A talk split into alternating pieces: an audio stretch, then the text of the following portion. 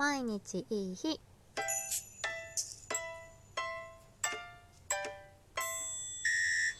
こんばんは春名翔子です。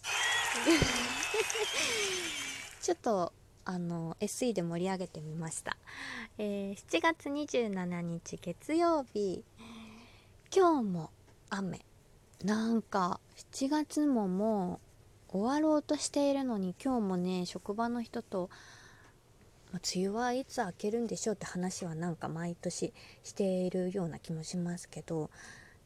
7月末とは思えない気温だねってあのなんとかねこの雨のせいで過ごしやすい気温で夏のね暑いのが苦手な春菜はめちゃくちゃありがたいなと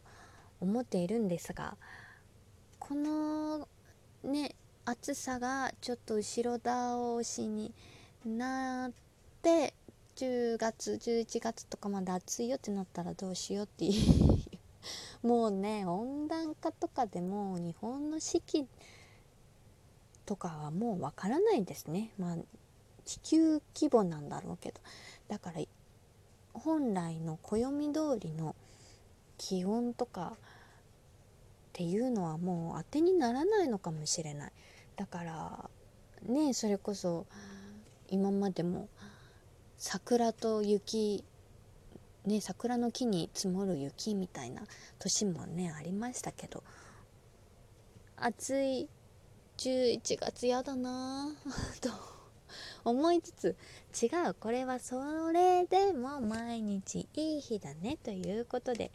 今日はですねお買い物に帰りね行ってきてあの野菜もお肉もなくなっちゃったので、えー、仕事帰りに買い物に行ってきたんですけど初めて見る食材を見つけましてそれがミニミョウガ。これ可愛くないですか？ミニミョウガ。SE を多用しておる。あのー、本当にねもうそのままちっちゃいねみょうが可愛いからあの今日の写真に載っけようかな。あの、味はままだ今日買ったばかりで初めて見たからわからないんですけどパクリしててで私みょうがが大好きでねあのよく買うんですけどミニみょうがって初めて見たなと思ってみょうが買ったのにねミニみょうが買っちゃった。両方両方買ってしまいました。もしかしたら食感が違うのかもね。み普通のみょうがは結構シャキシャキ歯ごたえがある感じですけど柔らかいのかなとかも思いつつでねどうやって食べようかも。考えず可愛いからっていう理由で買ってきたんですけど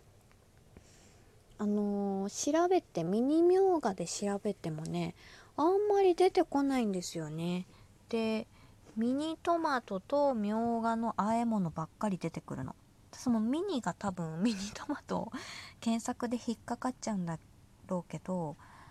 逆にミニトマトとみょうがという組み合わせがめちゃくちゃ出てくるのに驚きました検索をかけた時に。そうなの？知らなかった。食べてみよう今度ね。であとはミニみょうが編みピアス。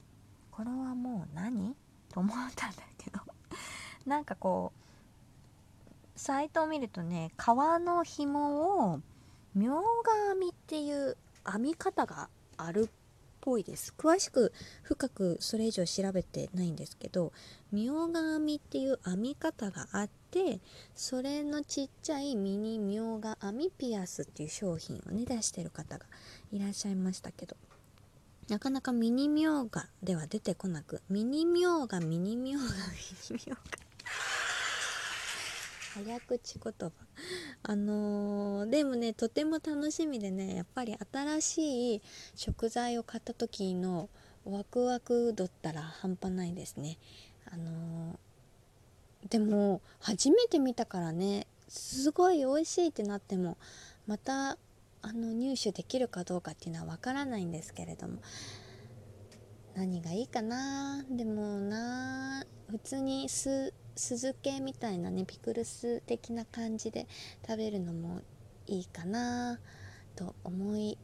ながらおやつみたいにして可愛いからおやつみたいにして食べたいなと思ったりもうちょっとねいろいろみょうがレシピを検索してみてちょっと考えたいと思います。ということで今日は初めて見たミニみょうがのお話でした。いつもありがとうございます、えー、ハンドメイド配信この後やりますのでライブ812もどうぞよろしくお願いします。また明日。